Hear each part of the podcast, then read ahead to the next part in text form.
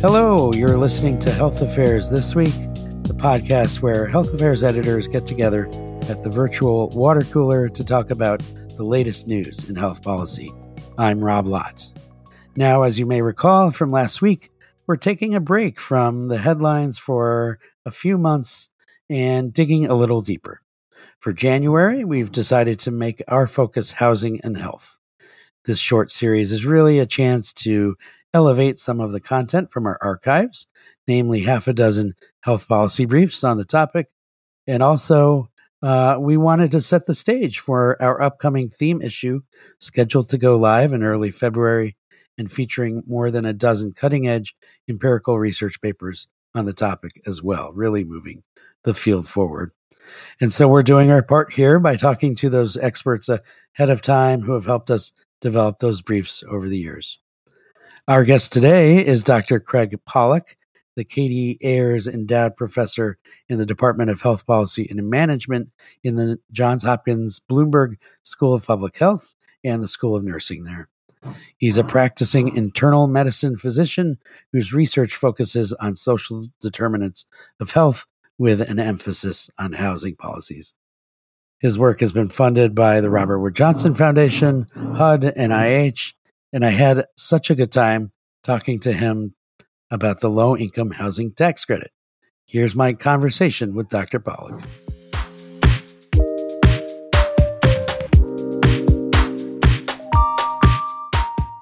Craig, welcome to the program. It's great to have you. Thanks so much for having me. It's wonderful to be here. Our topic today is the Low-Income Housing Tax Credit, often referred to as LIHTC, and health, which was also the topic of a two thousand eighteen health policy brief. And Craig, uh, maybe to start with some context, I can share with you my uh, very basic understanding of some of the history that led to the creation of these tax credits. And if you'll forgive me, you can uh, correct me if I'm wrong. Um, so the, the vast overgeneralization is that for a good chunk of the twentieth century, from about to the from about the thirties to the eighties, give or take, governments, federal, state, local, were direct players in the housing business. They built public housing projects for people with low or no incomes to live in at no cost or at highly subsidized rates. But over time, that approach really fell apart when local housing authorities didn't have the resources to maintain the housing or protect the residents. And contrary to their goals, these efforts, uh, therefore, had the effect of really further entrenching poverty and segregating underserved populations. Then it was sort of in response to these trends that the government attempted a shift in strategy. It took two key steps, at least two. Uh, one was the creation of uh, housing choice vouchers, which essentially gave qualifying individuals a voucher worth a certain amount of monthly rent to pay for housing anywhere they wanted, um, or at least anywhere someone would accept their voucher. Um, and this was a demand side approach, if you will. Then the other key step around this time in the mid eighties came from the supply side, seeking to increase the amount of available affordable housing. And what we got and still have to this day is the low income housing tax credit. So Craig, uh, thanks for bearing with the long preamble.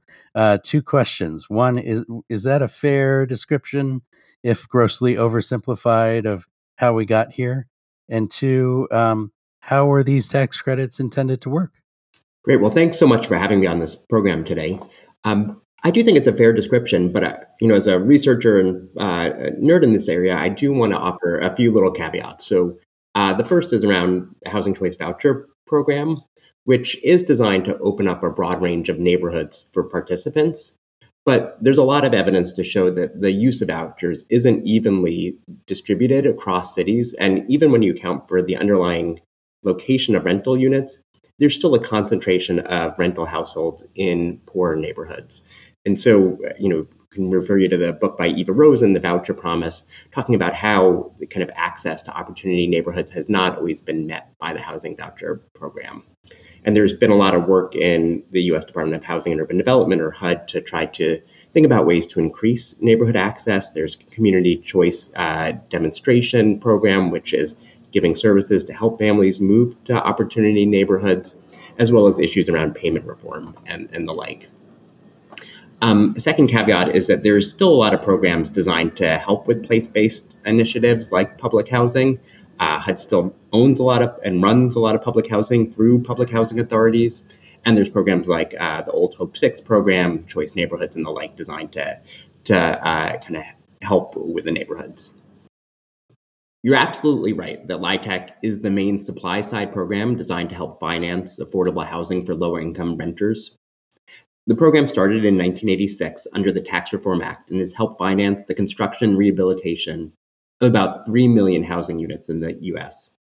It's a really large program to be so under the radar for, for many of us. The foregone tax revenue is substantial at about thirteen point five billion dollars a year. And here's how it works. So states get an allocation of tax credits each year, which developers then apply for. There are certain federal standards, and then states have their own rules that are part of the scoring criteria called qualified allocation plans, or Q A Ps. So developers apply for these tax credits from state housing finance agencies and are awarded tax credits. So they, like developers, when you're going in and you're developing a property, you need upfront uh, uh, money in order to, to construct the, the property or rehabilitate the property. And so the tax credits happen over time. And what happens is that developers sell these tax credits often to financial institutions in exchange for money that they use upfront to help defray the, co- the cost of constructing or rehabilitating housing. Um, there are rules that the, the developers need to abide by. Often the units need to remain affordable for fifteen years.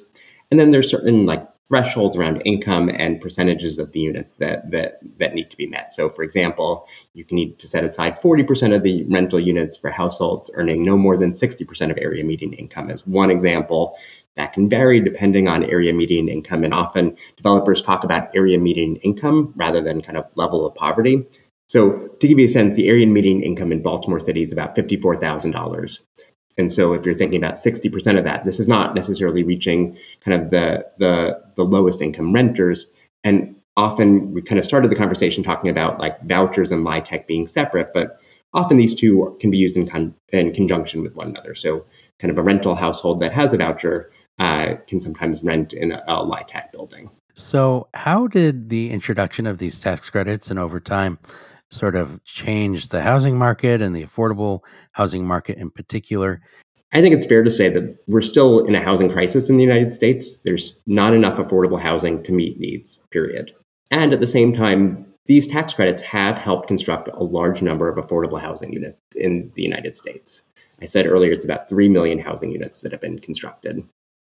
Um, there's been a lot of research by a lot of housing economists and the like, looking at like where are LIHTC buildings being built and what happens to some of the surrounding properties. So I talked about developers needing to apply to state housing authorities to get vouchers. And as part of the program, there's traditionally been an incentive for developers who locate housing in certain census tracts. The idea here is to help development in these under-resourced neighborhoods, and it's supposed to be part of this concerted community revitalization plan.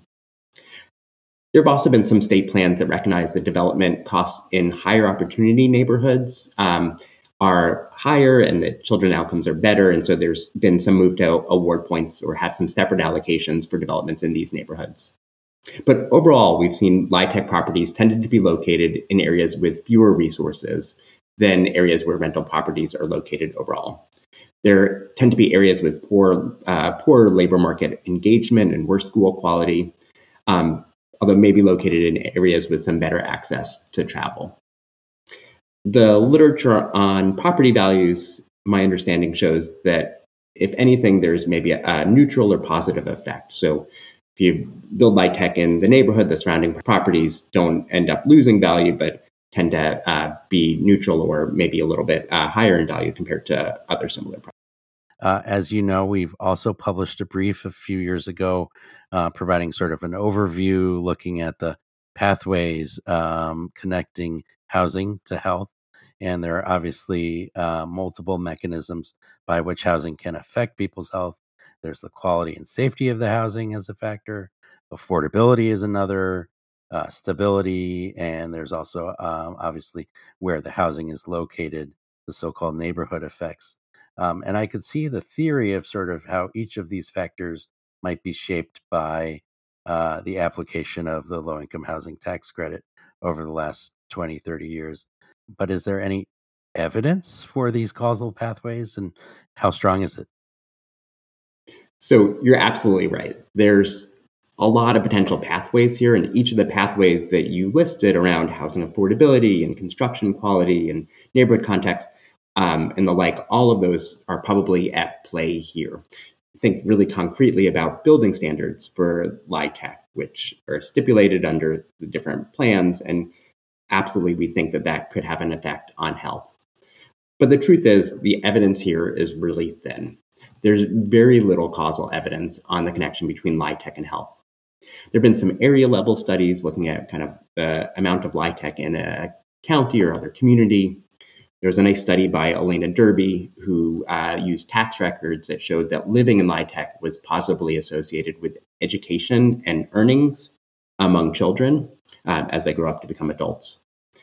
So our group, uh, led by Sarah Gersheimer, who is a PhD student at the time, uh, linked the location of L I H T C buildings with the National Health Interview Survey data to try to get a picture of the health of adults and kids living in L I H T C.